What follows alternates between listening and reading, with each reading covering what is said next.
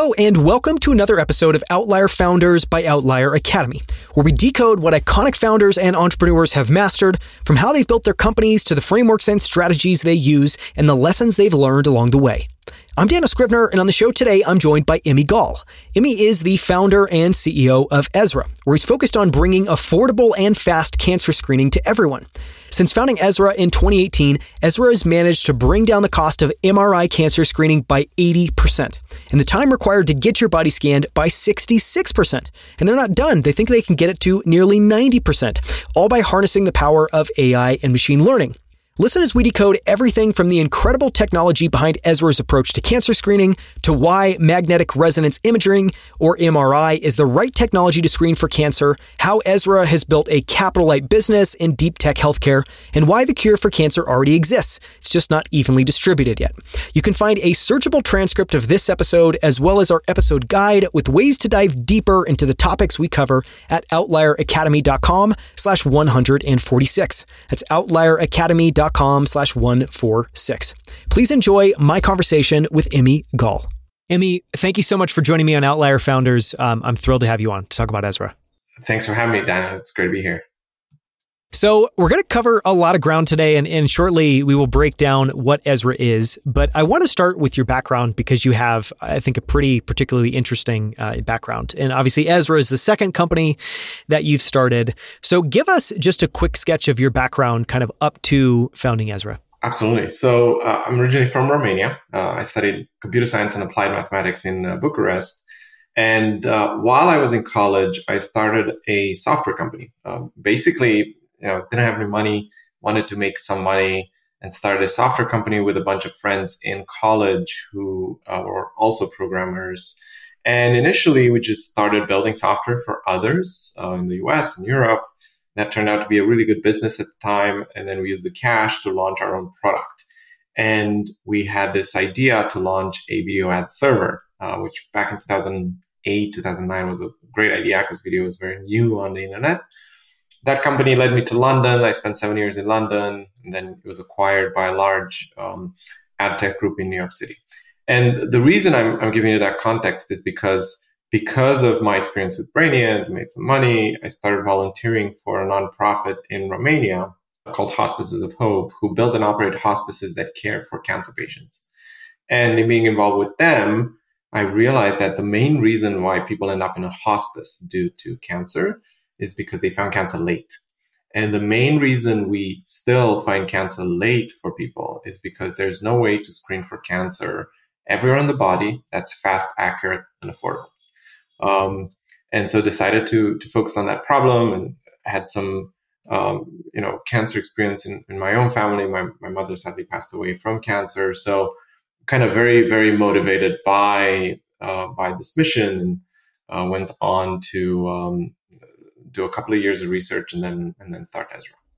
I want to talk about those couple of years of research because you know you did something relatively unique there, where you obviously identified a problem, uh, or you know the way I like to think about it, like you identified a very large and interesting problem space. You had a very clear idea of what you wanted to do or what you where you needed to move the needle in order to change some of the outcomes. But then you went through this process of like an exhaustive list of the different ways you could solve the problem and trying to eliminate them. Talk about that and, and kind of how why you landed on the approach that you landed on with Ezra? Yeah, so I actually, uh, Ezra in the current iteration was the 12th uh, idea or iteration of how you could go about screening for cancer. And after setting on, on, on this as the problem, I basically went through all of the different ways in which you could attack the problem. And I had uh, some crazy ideas like, you know, DNA based nanobots that you'd put in the bloodstream that would kind of beam data to a Bluetooth device and whatnot. I mean, that sounds fascinating for like 2040. it, it, it is. And I actually met with a couple of scientists who were working on DNA based nanobots um, and concluded very quickly that the, the technology is way too early to be able to use it today. And really, my goal or one of my criteria for choosing a solution was it has to be something that can be used today where you, with technology, you could make it better and more accessible. And so I cycled through about a dozen ideas. And then actually on my honeymoon, this is November of 2016, December of 2016, I was reading a paper that was comparing MRI scans with other types of imaging, like such as uh, CT scans, ultrasound, and so on, in terms of the sensitivity and specificity for detecting cancer early. And he was concluding overwhelmingly that MRI has higher sensitivity, high specificity, and on top of that, it doesn't expose you to ionizing radiation. So settled on MRI as one of the solutions um, that you could apply to detect cancer early. However, MRI has a big issue, which is it uses magnetic resonance of the protons in the water of your body to create internal images of the body. And because it uses magnetic resonance, it's very noisy. And so to do an MRI scan, you generally need to do the same scan multiple times because signal will always be the same, noise will always be random. And by doing it multiple times, you can average out the noise, the randomness of the noise. And so with my computer science hat on, I was like, well, we can probably create machine learning models that identify what noise looks like and remove that noise without having to do the scan multiple times. So decided that MRI can be applied to this. Um, built a prototype initially focused on prostate cancer screening using MRI. Launched that. It was very successful, and then we launched our full body MRI in 2019. And uh, we've since scanned a few thousand people and uh, found potential cancer in 13% of our members uh, almost every week we find something for uh, for members uh, right now. Wow, I mean that's amazing outcome. Just even the size of that already with the with the you know number of of patients that you're treating, a number of customers that you're treating. So you know just to try to parrot that back because it is a lot to wrap your head around. You know, as I was had, an initial conversation with you and then I was preparing for this, there's a, there's a lot here. So just to kind of parrot it back, you know, Ezra is you're focused on cancer screening, cancer detection early. You're trying to bring down the cost and and and obviously increase the accessibility. You know, kind of cost is a major barrier to accessibility. And then you're taking an existing technology that's MRI, and then you're kind of adding onto that, obviously, a software layer that's AI using a lot of machine learning, and you're using that to effectively, I'm guessing, upres the imagery in some in some regards, or strip out some of the noise. Yeah, so we actually apply AI to all of the spectrum of screening. So there, there are three big cost centers to getting screened with a full body MRI. There is the scan itself, there is the radiology interpretation, and there is the report generation uh, for the person to actually understand what the interpretation means. And we actually, that's why I use AI across that entire spectrum. You know, make the MRI scan faster, make the interpretation faster, and make the report generation faster. In our case, the report generation is actually automated. We take radiology reports and we automatically, using AI, uh, turn them into Ezra reports that then get reviewed by a medical provider and sent to members. So our thinking is that machine learning can be used to decrease all of the cost centers, so the cost of, for all the cost centers in order to make our scan more affordable and then pass all of those cost savings to consumers. Yeah. I want to talk about, you know, one of the things I find very helpful is just comparing and contrasting. And, you know, we're going to go into later in this interview aspects of your model that I think are really interesting that are effectively allowing you to take this MRI technology, make it available in a way that it's never been available, make it affordable in a way that it's never been affordable. And so I think it'd be helpful to just start with a comparison. And so obviously you talked about that today cancer screening is, uh, you know, it almost sounds reactive. It's something that you don't do proactively. And so you're typically, you're feeling ill or you're, you know, maybe just randomly for something else, they're doing an MRI and they end up finding cancer. Talk about, I guess, what a I don't know, or paint a picture of today how it would work to try to screen for cancer if someone's not using Ezra, or what that process usually looks like. Yeah, so every year, about 20 million people will be diagnosed with cancer globally. Half of these individuals will be diagnosed late. Uh, this means that they had a symptom, they went to the doctor, the doctor said, Oh, let's do a scan, and they would do the scan, and they had metastatic colon cancer with expansion to the liver. Um, and that's 10 million people every year. Now, the reason this happens is because about 50% of cancers don't have any screening guidelines. If you're fortunate enough to get, and I say fortunate, you know, quote unquote, but uh, if you're fortunate to have breast cancer, you will likely be able to find it early because you can get a mammogram every year if you're a woman which is, is very good for finding breast cancer early. But if you're unlucky enough to get pancreatic cancer, you're not going to know until you're symptomatic, and you will only be symptomatic most of the time when it's expanded beyond the pancreas. And that means that your five year survival rate will be in the single digit percentages. Now, what we're saying at Ezra is actually there are ways to find uh, these cancers early. And actually, if you pull together the prevalence for all of the cancers we screen for at Ezra, we have similar prevalence for people over 40 as breast cancer or lung cancer. Like, you know, breast cancer is a, I want to say 20% prevalence in women over 40. If you pull together the 13 organs we screen for at Ezra, we have a 20% or so um, uh, prevalence. And so what we're trying to do is to find cancer early because five year survival rate for early stage cancer is about 80% compared to only 20% for uh, late stage cancer. I want to talk for a second about MRI technology um, because I think, you know, just to try to describe it for people, I'm going to try to string together a couple of ideas and then we kind of dive into this. But one of the things I thought was so fascinating is, you know, I want to talk about why MRI was the right tool. And you talked about specificity and uh, one other piece of this. Yeah, sensitivity. That's right. Yeah. Um, but the other thing I think is really interesting is one, this is an existing technology, and you guys aren't making hardware. So you're effectively saying we're going to take advantage of the technology, but we're not going to focus on manufacturing the hardware. We're not going to become experts at making MRI machines. We're going to become experts at basically layering this technology with really interesting software where we can effectively like supercharge the technology. That is, it's a very interesting, very provocative idea. How did you land on that? And I guess talk about why that model makes sense. Yeah, so I landed on on MRI the first and foremost because it is the only high resolution medical imaging modality that does not expose you to ionizing radiation. You know, so you do it often. So you can do it every year for the you can do it every day for the rest of your wow. life and wow. you will be fine. Unlike a low dose CT or an X-ray or mammo where you expose yourself to degrees of, of radiation not to say that they're not good modalities, because if you're at high risk for breast cancer, you should get your mammogram despite the marginal exposure to radiation that you'll undergo. So the main reason I chose MRI was because it is, uh, you know, completely safe to do um, for individuals.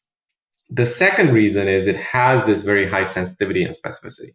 For those you know who are listening who don't know sensitivity and specificity sensitivity is how sensitive is the test. Like if i get if i have cancer and i get tested how likely am i to find it? You know how how sensitive is it? Specificity is if i find something how likely is it to be the disease that i'm looking for? In our case cancer. And so when you're looking at a screening test, you're looking at sensitivity and specificity, and there's always a trade off between the two because the higher the sensitivity, the lower the specificity and vice versa. You know, think of it as a car alarm. You know, the more sensitive your alarm, the more it'll go off. That means they will also go off when there's noise on the street, not someone trying to steal your car. And so MRI has incredible sensitivity. You know, we're talking 96, 97% sensitivity if you look at kind of third party data. It has an average specificity, let's say about 80%, which means it has an inherent 20% false positive rate. And our stance is that while incidental findings can be an issue with screening, if you manage them well, actually, the only reason why some people survive pancreatic cancer is because they found it incidentally. And so, what we're trying to do at Ezra is find all of these incidentals and determine which ones are actionable and which ones aren't. Uh, and we've built a whole suite of tools to, to do that. Coming back to your original question, we have layered a lot of software to make what we do more accessible. Before Ezra, you could get a full body MRI, but it would take two to three hours. It would cost $10,000. With Ezra, it takes 60 minutes. It costs $2,000. And we are working on making it even more affordable in, in the very near future. I mean, that's already a massive, massive, massive improvement. I mean, you've, you've taken the time down by two thirds. You've taken the amount of money down by four fifths. You know, eighty percent. Um, it's it's a massive change. One of the things I, I want to now dive into and try to kind of structure this conversation around a couple of you know big ideas. And obviously, one that I, that we talked about before that is very clearly present in what you're trying to do at Ezra is take something that you know as we've described. This is typically most cancer screening today is reactive. So you have symptoms. There's something bad that's going on, and now you know, it's, I don't know, a, a, bad analogy might be your car's now making noise and you're like, something is not right. So now let me take it into the shop. Well, of course, they're going to find something. It may not be great, maybe kind of at the catastrophic phase. And you're trying to, you know, change something that's reactive into something that's proactive. And, and one of the things that, you know, I've had a lot of conversations like this. Andrew uh, Herr at Fount is, is one of them. We have had the team on from Levels. And, you know, there's a big change going on right now just in terms of healthcare where it is changing from reactive and all the powers held by doctors to proactive and you as the consumer now are empowered to, if you so decide, go and decide to do this. And so there's something very powerful in what you're doing of just saying, Hey, cancer screening or just looking at, at your body and seeing how you're doing, you have every right to do it. If you have the money and you're willing to spend it, you know, come and, and do that at Ezra. Talk a little bit about that and, and why that's an important shift. Absolutely. I'm a big fan of, uh, there's this book that was written by uh, Eric Topol. It's called um, The Patient Will See You Now. I think it was uh, Dr. Topol was one of the first doctors to propose the future of healthcare being one in which it is patient driven as opposed to health system doctor driven. The way I think about it from the perspective of Ezra and what we do you know, we have the cure for cancer already. It's early detection. You know, that's it. Like we know how to treat cancer really, really well if it's early stage. And the survival rates in some instances are like 90, 95, 99%. Only if you find it early. So the cure is there. We just need to find it early. To find it early, we need to be proactive. To be proactive, we need tools that are affordable, fast, accurate, and so on. And so I'm a huge believer in this kind of whole new trend of companies such as Ezra, such as Fount, and so on, that are trying to prevent issues from happening before they happen. In the case of Fount, you know, they really focus on enhancing performance and making sure that you don't get to even have disease.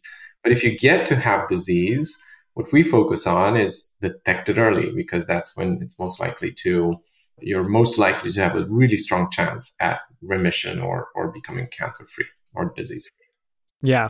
I mean, this idea, you know, we talked about it, um, you know, before this interview, this idea that the cure is already here and it's early detection, I think is, you know, seems diametrically opposed to how most people are thinking about cancer, which is cancer is this thing that's going to be cured by healthcare companies. And at some point in time, there's going to be drugs and certain things you can take. And it's like, no, it's not actually real. It's a biological process. You just need to find it early. And to find it early, you have to take down the friction and take down the barriers. Um, I love that idea. It just seems incredibly, almost criminally under discussed. it is insanely under discussed. And actually, a big chunk of the medical community is still going like, oh, yeah, you don't want to look at things because you're always going to find things. And the point we're, we're trying to make is that is fine. Let's find all of the things and then do a really, really good job in only following up on the things that are clinically significant. You know, I think a lot of doctors are concerned about, oh, we're, we're just going to biopsy so many people with so many things. But the thing is, most of these things that we find never get biopsied. You know, they get tracked over time, or you, at most you do a follow up diagnostic scan, and then you just monitor things and see how they um, they evolve. And so I think there needs to be a paradigm shift in how we think about disease and, and cancer towards early detection. And um, you know, with cancer, especially the unfortunate reality is you can be a you know, vegan triathlete and still get cancer because it's a genetic disease. You know, there are lifestyle factors that can impact it, but it can be just like you're unlucky. You have a series of genetic mutations that lead to an oncogene, that lead to a group of cells, that lead to a tumor, that lead to uh, uh, an organ being um, filled with cancer, that lead to expansion, then metastatic disease. And so, what you want is to give yourself the best defense. And the best defense is a look inside your body.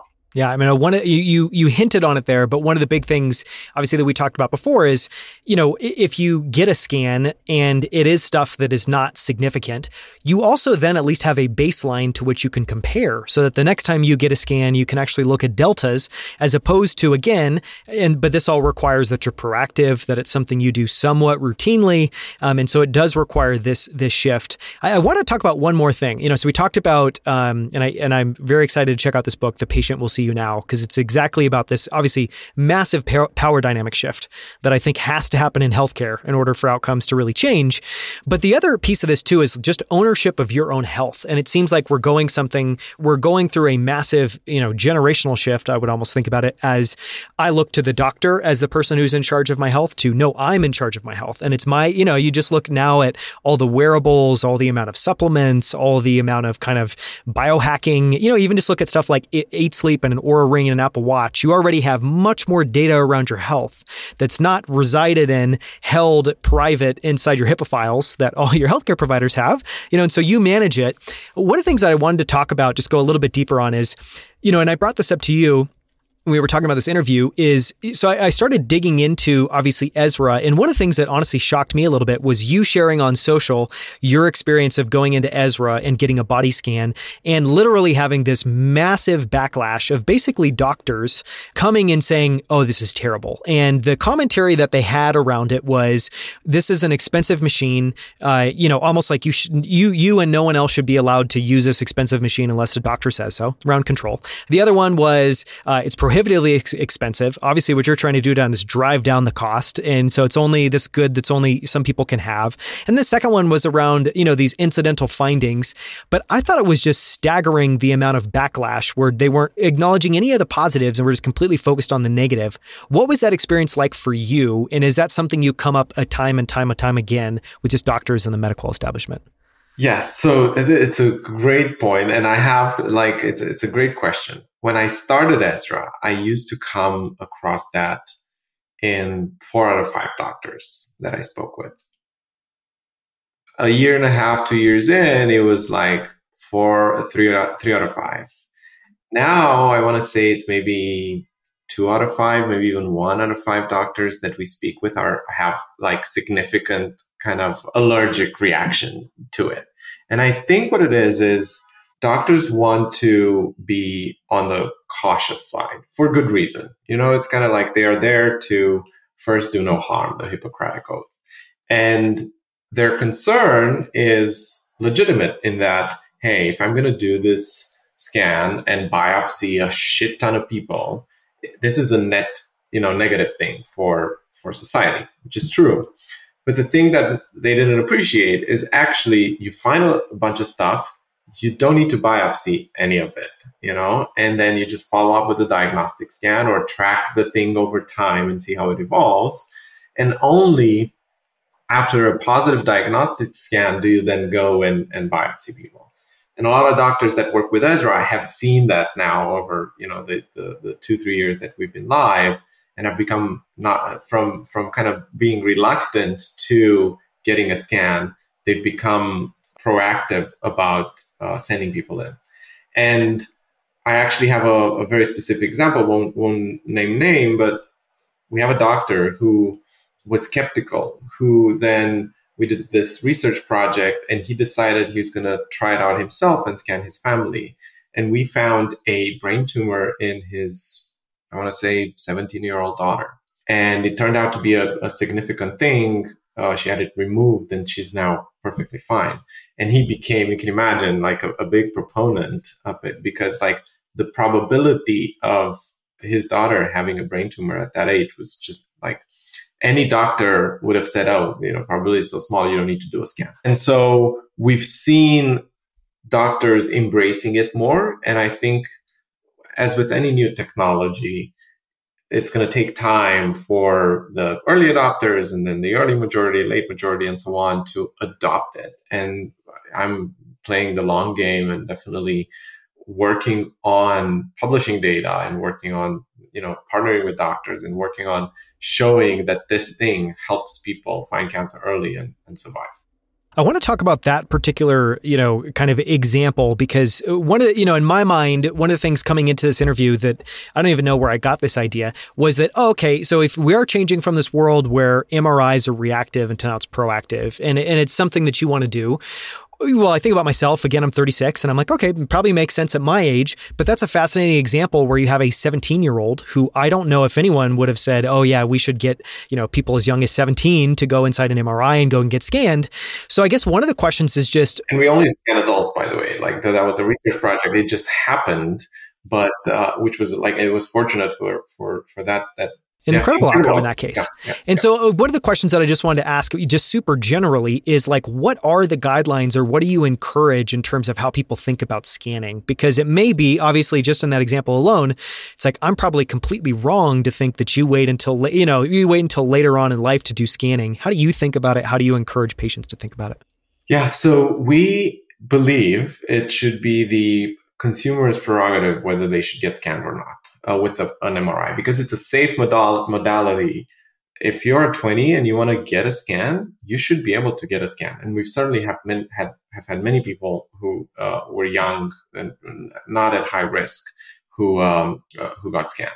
The interesting thing is when you speak with doctors, they go like, "Oh, well, you know, before uh, under 40, the probability of uh, cancer is so low that it doesn't make sense to get screened."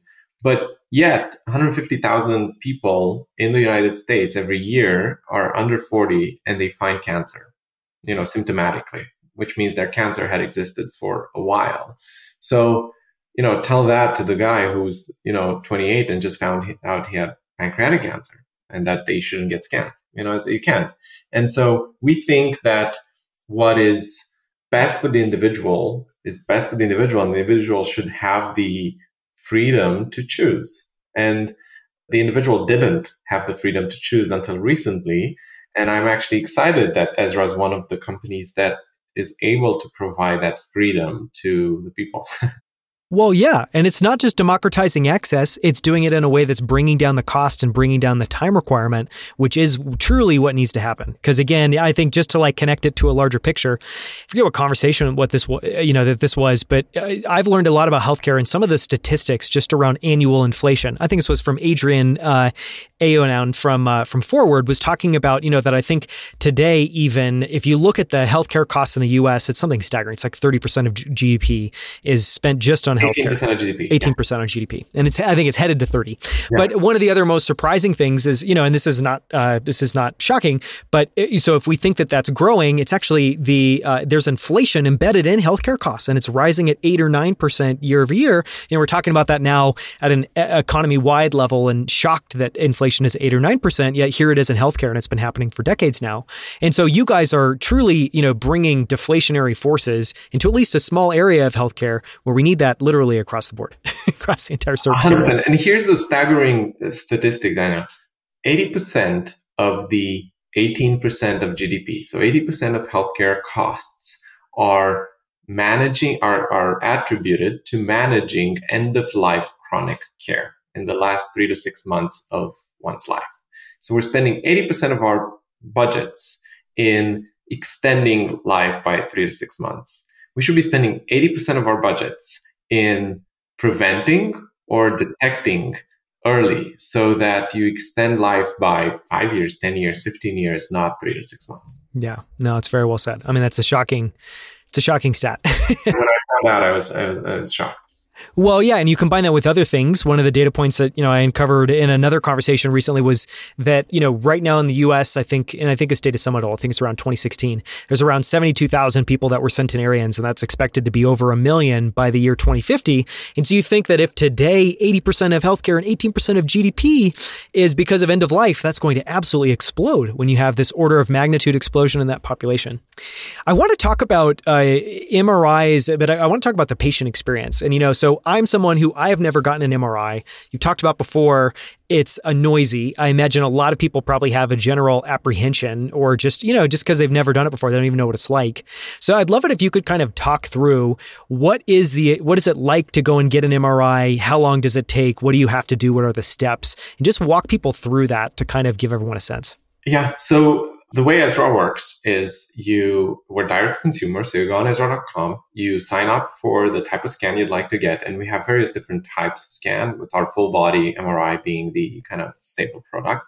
You uh, that choose where you want to get scanned, and we have about 17 partner imaging facilities that are kind of hand curated uh, uh, imaging facilities that are very high quality in locations where um, we scan and, we're live in six cities. And you then visit this facility and you get a scan. It's a 60 minute scan. It is longer than than you'd want to be in a scanner. It really is. I will you know uh, if you're claustrophobic especially it's not a pleasant experience. I will say we've had members now who've done it multiple times in, in subsequent years once you've done the first one and you see what it's all about and you get used to the length of time you're in there and so on, it gets easier. But the first one is certainly, you know, hard, especially if you've never done, done MRI before. In my case, I've now done dozens of MRIs. I was actually the guinea pig for our very first scan, which was three and a half hours when we were kind of working on this. And uh, I find it meditative because like you have no phone, you have nothing, you're just in that machine you know, and the easiest thing you can do is just breathe and, and meditate. So you get your scan, and then five to seven business days from having gotten your scan, you receive your Ezra report, which is a radiology report that walks you through every single finding and a translation of what the finding means. So we don't tell you just like unremarkable parenchyma. You don't know what that means. We translate that for you. And then you can have a video uh, call with a medical provider who's an employee of Ezra who will guide you through your findings, give you an action plan, and uh, next steps if there are any. There will be next steps even if there's no cancer. Like we sometimes find fatty liver disease, fat, uh, non-alcoholic fatty liver disease that can lead to cirrhosis, which can lead to like other types of issues, including potentially cancer. You can actually reduce your fatty liver content by doing exercise, lifting weights, etc. So we tell you what you should be doing based on your Ezra report. And then um, uh, you can have a follow up call with a Ezra medical provider six months in just to check in and see how things are going. And then, especially over 40, we do recommend that people do it annually. The fatty liver, you know, is a really interesting example where that you're not so you're screening for cancer, you end up finding a fatty liver, and then you can obviously help that person, give them advice and coaching around what to do there. Does that happen for? I mean, this is probably a weird question, or it's a you know, and I have no idea uh, what this is, which is why I'm asking. You know, do you find that for other organs? Like, do you ever find something to do with the lungs that may suggest someone doesn't have enough lung capacity, or something to do with the heart? What do you find that you're not looking for besides fatty liver? Yes so we, we find all sorts of things that are uh, not cancer that might be clinically significant. So we often find disc herniations because our scan includes the spine. And so we find disc herniations, which if they're asymptomatic, you don't need to do anything about it. But if your lower back has been hurting and you know you can barely stand for five hours and so on, now you know why. You know you have a disc herniation that maybe needs some physical therapy, some exercise, etc. We find aneurysms. You know, aneurysms are important to know about because they can pop, and if they do, you want to know why. We find hernias. Hernias, you know, again, if they're asymptomatic, they're fine, but if they're symptomatic, you now know why, you know, your abdominal area has been hurting or, or whatever. So we have tens, if not hundreds, of types of findings. And what we've done is we've created this AI that takes every single one of these findings converts it into a translation of what it means and what you should do about it. And then we put that into the Ezra report that you receive. So we're very focused on cancer, but you get significantly more value than just screening for cancer from doing an Ezra scan. I want to go a little bit deeper into AI. And, you know, part of this is, um, I guess one of the questions I wanted to ask is so you guys have managed to take an existing technology, MRI technology, and significantly drive down costs and significantly drive down time. And I imagine maybe part of that is because you're very specifically looking at a, you know, for very specific things. You're, you're checking for, I think now tens of different types of cancers that you guys can spot Am I getting that that right, or is the AI that you guys have designed would would that be able to broadly bring down the cost and the time required for an MRI? And I guess what I'm trying to get at there is like, was AI the right solution here because you're looking for something very specific, or and is it a bad general purpose way to try to drive down time and cost? Yeah, so the answer is both. Our, our kind of first effort in decreasing scan time is that we designed a recipe for scanning that was tailored for screening. And that by itself helped us reduce scan time from like three hours to like one and a half hours. And then we layered in AI to accelerate the scan time even further. And then we layered in AI to accelerate the interpretation time even further and so on. So our, our stance with machine learning is that it can be used to automate things or to enhance things. And our, we're, we do not think ourselves as a as a, an AI company. We think our, think ourselves as a cancer screening company that leverages AI to decrease the cost of cancer screening. And can talk about a lot of uh, too much, but next year we have some stuff launching that will significantly decrease the cost even further from uh, from the current levels, which are already pretty good from 10,000 to 2,000. One of the other questions I want to ask is, you know, probably I, like a lot of people listening, have heard a lot about AI, and yet I, at least, you know, for myself, haven't haven't worked at a company that has, you know, you, as you guys say, y- yes, a, you know, developing AI is not the mission of the company. De- you know, you want to uh, make it much, much, much easier, much more affordable, much faster for people to screen for cancer. But AI seems to be the right tool, and so one of the questions I wanted to ask you is, what what has it taken for you guys to be world class at AI. And I guess what I'm curious there is everything from what does the team look like to how is this different? How is running, how is, you know, building AI software maybe different than software you've built previously? Yeah. So AI, especially in uh, healthcare, boils down to one thing as being the most important thing, which is data. You know, the neural net that we use at, at Ezra is not state of the art, you know, uh, reinforcement learning, which is kind of the the, the most uh, uh, popular stuff you see these days in you know in uh, in DALL-E and Stable Diffusion and so on. But the value of what we've built at Ezra is all in the data. We have what we think is the largest data set of uh, full body MRI images out there. We have created internal processes for curating data sets for training AIs we have internal teams that are responsible with running what's called verification and validation for AIs. When you create an AI and you want to put it in production, you need to have it cleared by the FDA. To do that, you need to validate that the AI works on your intended population, on the types of magnets you want to scan on, etc. So we have an incredible team at Ezra that and, and partnerships that allow us to acquire all of this data that we need in order to validate AIs. So I think in building AIs in healthcare, the data component is the limiting factor. And we have a huge advantage at Ezra because we have a lot of data and we have a lot of processes internally on how to acquire this data. So from a from a team structure perspective, because you asked about that, we have a, a, an incredible scientific officer who kind of leads our, especially our MR team, who is the inventor of parallel imaging in MRI, Dr. Dan Sodickson, who's the vice chair of radiology at NYU. I think he's now chief scientific officer at NYU. That's his title. And then he also spent part time with, with Ezra. They have a team of AI engineers. We have a team of AI infrastructure. We have a team of regulatory affairs.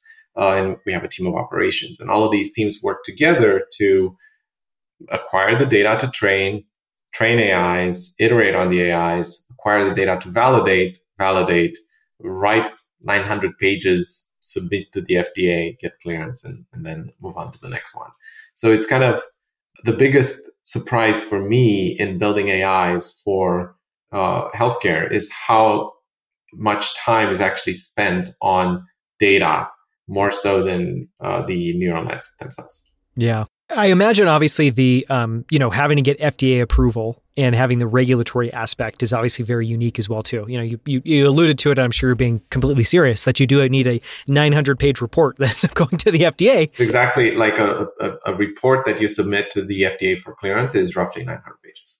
So if you were to try to estimate, you know, um, and not that this can go away, and that's it's a bad thing that if you're building technology and AIs in healthcare, that it needs to go for validation and testing to some external third party. That's not a bad thing. I'm not saying it is, but you know, if you were to think about the pie chart of how much time you guys spend on AI, what percentage of that is dedicated to just managing the regulatory aspect? You know frankly not not a ton. Like it's it's i've actually been very positively impressed by the fda and the quality of people at F- the fda they really know what they're doing. And having a body that's external that's unbiased that's focused on protecting consumers uh, so like with safe and effective devices creates a really useful forcing function for companies because you really need to get all of your quality management in place processes in place, validation in place, and so on. And so having the FDA as the regulatory body that we need to submit to whenever we create one of these AIs is actually internally for us really, really useful because it forces us to get all our ducks in a row. And so we would have to spend all of this time to run VNV and so on, regardless of whether we filed with the FDA or not it so happens that filing with the FDA creates a really clear kind of business reason to to invest in all of those processes. So I know it sounds odd, but I've actually quite enjoyed the process of working with the uh, government body like the FDA because I can see the value of putting out there a device that's safe and effective. Well, and, and as you said, I mean, it, it, you know it kind of raises the bar for rigor internally with which you're doing these testing, with which you're kind of distilling down and making decisions and deciding what to do and what not to do. Exactly. I, I want to talk about one more aspect of your business that, um, and, and, I'm curious whether it was intentional or not. I imagine it was. Um, but one of the things that's kind of fascinating when I think about Ezra is, so you guys are, you're focused on cancer screening. The, you know, the main thing that you're investing in is the software, the AI, the technology that you're using to basically process and, uh, you know, uh, detect cancer and actually be able to figure out what to do. And so by nature of that, you know, you have what a lot of people would call an asset light business model, just meaning you're not not you're not building the real estate from the ground up to have these scanning offices. You don't own the MRI machines, and you're able to take advantages uh, take advantage of centers that already have them. So I guess what I'm curious is, you know, was that intentional from day one, and how does that work? I'm guessing it's because there are dedicated service centers that just do imaging, and so you can say, hey, you guys have the MRIs, we can bring the technology and the patients. Talk a little bit about that because I think it's fascinating. Yeah, it was a very deliberate decision. We uh, looked at the space and realized that medical imaging is a really competitive, very commoditized, low margin business. In other words, it's not the you know type of business you want to allocate a lot of capex into and kind of get into if you're not already an established player. In looking at the space, what we also realized is a lot of imaging facilities have remnant inventory. They are not operating at 100% capacity. And therefore, we saw a clear opportunity to uh, leverage that. And so the way Ezra works is we partner with the best imaging networks in the country. Our largest partner is RadNet, which is a public company, the largest uh, medical imaging, outpatient medical imaging network in the country. And we buy MRI scanning time from them we run our protocol and our software and our radiology templates when you go in and get scanned. And then we uh, get all of the images, the reports, and then um, deliver all of the consumer uh, experience.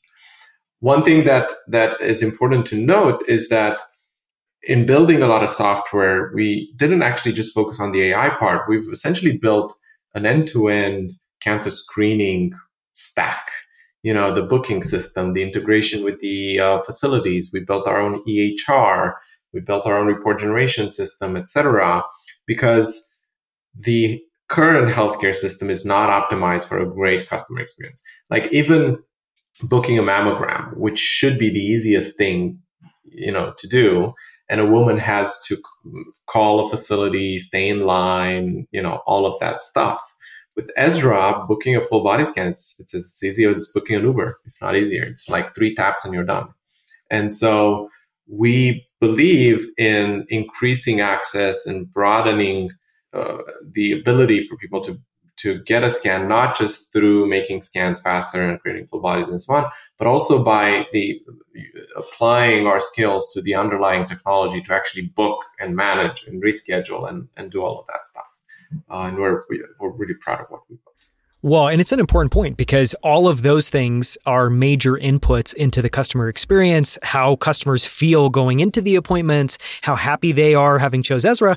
And again, I think it's another just fascinating example of, I imagine you guys have similar views, but you know, the, just trying to do anything uh, medically, it just feels like you're in the stone ages if you work in technology and use Calendly and use Ubers. You're like, why, why can't it be this simple? Absolutely. And, and here's a crazy stat there are about 60, 60 million uh, women in the United States who should get a mammogram every year, and only about 40 million are compliant. So you have 20 million women who are not uncompliant with their mammogram screening. I have to believe that part of that is because it's just hard, and they just want, don't want to, you know, they don't have time to, you know, handle the logistics of, of doing that. I mean, we're humans. It's like it's friction. You don't want.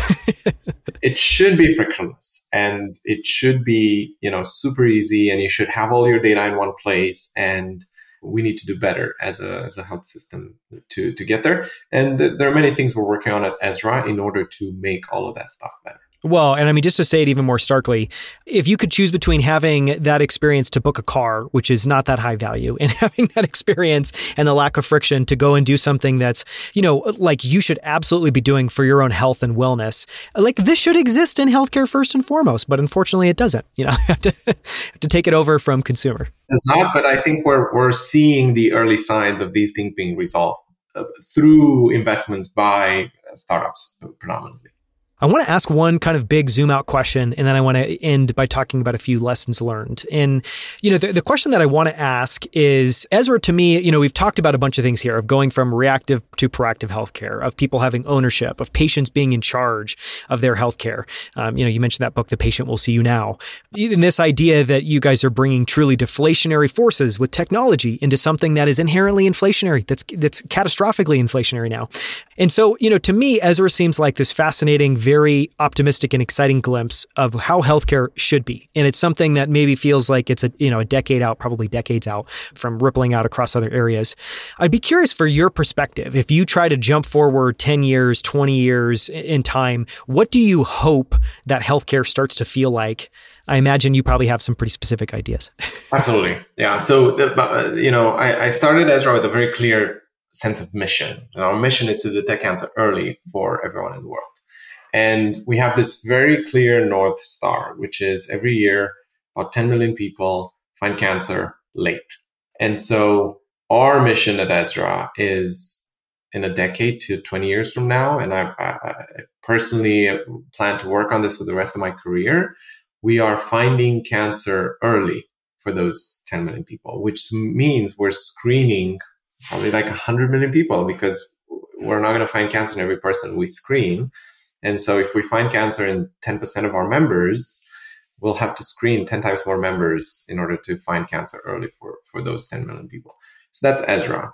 If I zoom out and I look at the healthcare system and healthcare in general and try to kind of draw a line to what I think might be true a decade from now, is I think a much more significant part of healthcare is about preventative care about proactive um, early detection, about holistic kind of approach to healthcare, as opposed to treating people who are already in a chronic disease uh, state. So moving from reactive to proactive and effectively just that, that, that rippling across everything. Well, and this is something that's, you know, come up before where it's like healthcare. I'm sorry, but it's, it's a misnomer today. It's like the way, what it actually is is sick care today. And what you actually want to move to is actual healthcare where you are caring for your health when you're healthy. And it, you know, all revolves around proactivity. Yeah. And you know, here's the crazy thing. It's actually a lot simpler to invest in preventative and proactive care than it is to treat people who are in kind of various degrees of chronic disease.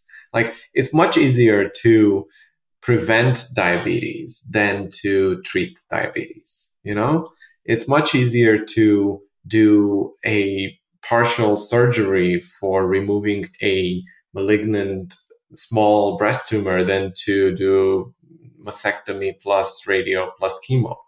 You know, so it is investing in in preventative care and investing in detection just makes logical sense for a rational individual and the tools are there but they're not kind of evenly distributed just yet. And i think we need uh, totally. I mean, this may be a silly tangent, but it almost seems like what if we applied healthcare as it exists today to software development? And you said, we're not going to focus on great coding and making, you know, kind of doing all this testing up front. We're going to be kind of lazy there. And we're just going to invest all our resources in handling catastrophic issues when the software fails and when the software goes down. Everyone would be like, what are you doing? This needs to, you know, you need to work way more upstream.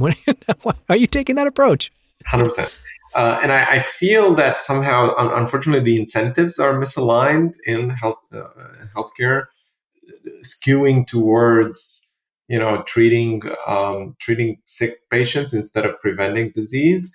But with value based care and everything in that in that in that kind of realm, I think things are getting better on that front. Yeah. I think as well, just generationally, you also now have, I think, of myself and kind of anyone younger, uh, I think they all inherently see and think of their health as something that they need to manage. It's on them. They're tracking it. So it's a very, it's a very different preaching the choir. Yeah. Yeah. yeah.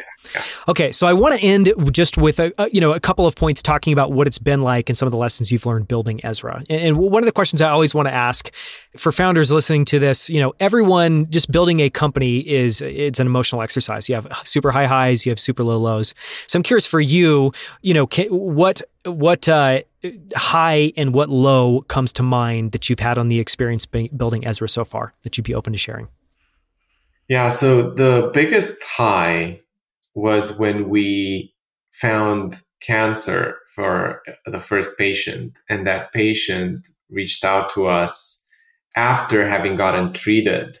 And he was like, You saved my life. Actually, the I remember the email that he, he sent me an email directly, and the title of the email was Ezra saved my life. And then he wrote a, a heartfelt long email about how we saved his life. And that was the the peak of, of my Ezra experience was that that very moment.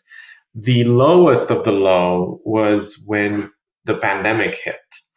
And we went from scanning, you know, hundreds of people a month to scanning zero people a month because um, just like facilities were shut down, everything was was shut down, and it was it was hard for the business but it was also hard because i knew kind of intuitively because of what i do that a lot of people will find cancer late because we're going to have a period of 12 18 months where nobody's going to get screened uh, or very few people are going to get screened.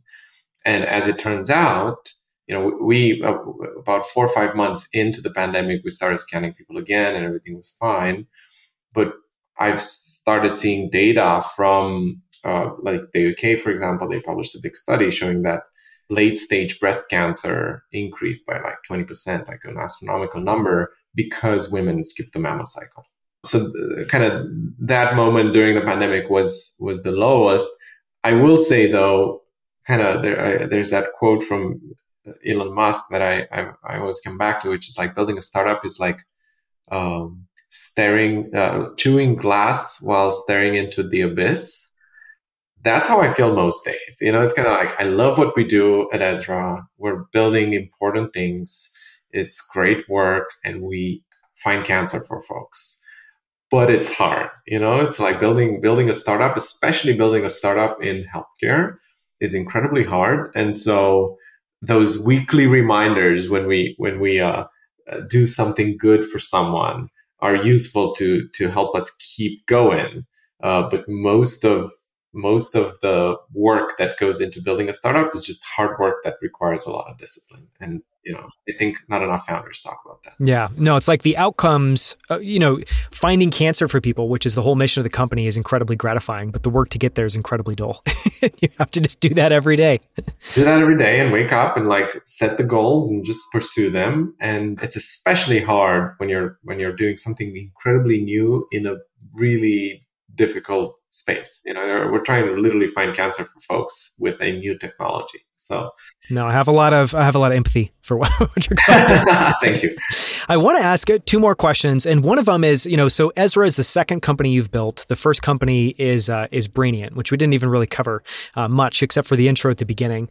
But one of the questions I want to ask, obviously, anybody who is building their second company, I imagine, has things they've learned or ideas about what they want to do differently. Does anything come to mind? And was there anything when you were building Ezra that you were like, very clearly, I'm going to do different the second time around? Yes. So um, the nice thing about being a second time founder is it's easier to raise money because you have the credibility, you've made money for investors, investors trust you. That part was significantly easier uh, in Ezra than it was in Brainient. The learnings part, I learned, and we've done a great job with that at Ezra, that it's really important to have a strong sense of mission.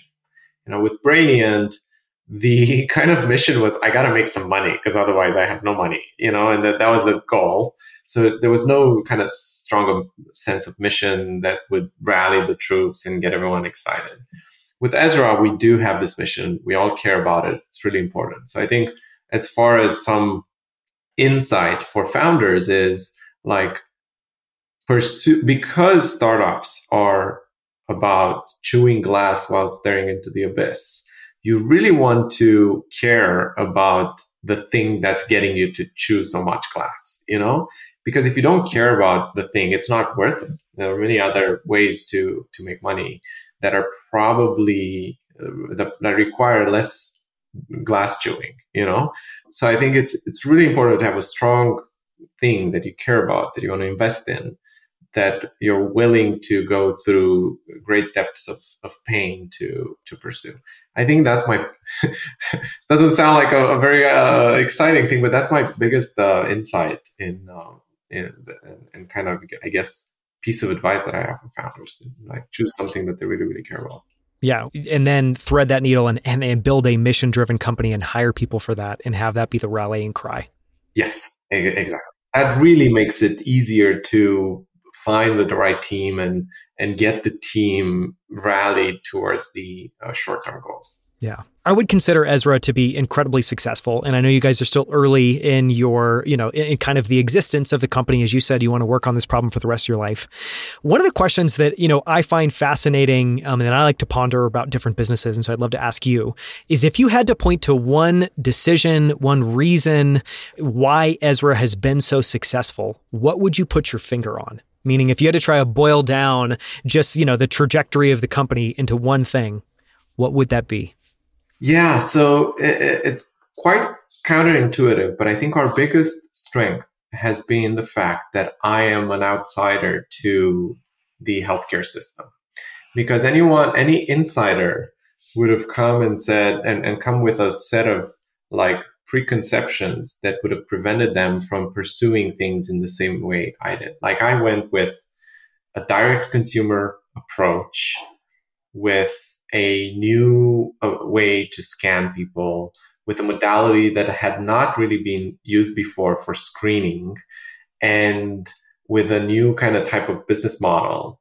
All you know for serving my goal but I, I was i guess a little bit naive about like all of the different things and that was a good thing at the end of the day. So i think the fact that i pursued a domain that was where i didn't start with a insider info served us really well. And actually, I think that's uh, a lot of times you see founders going into very new spaces and succeeding because of the fresh eyes on the problem.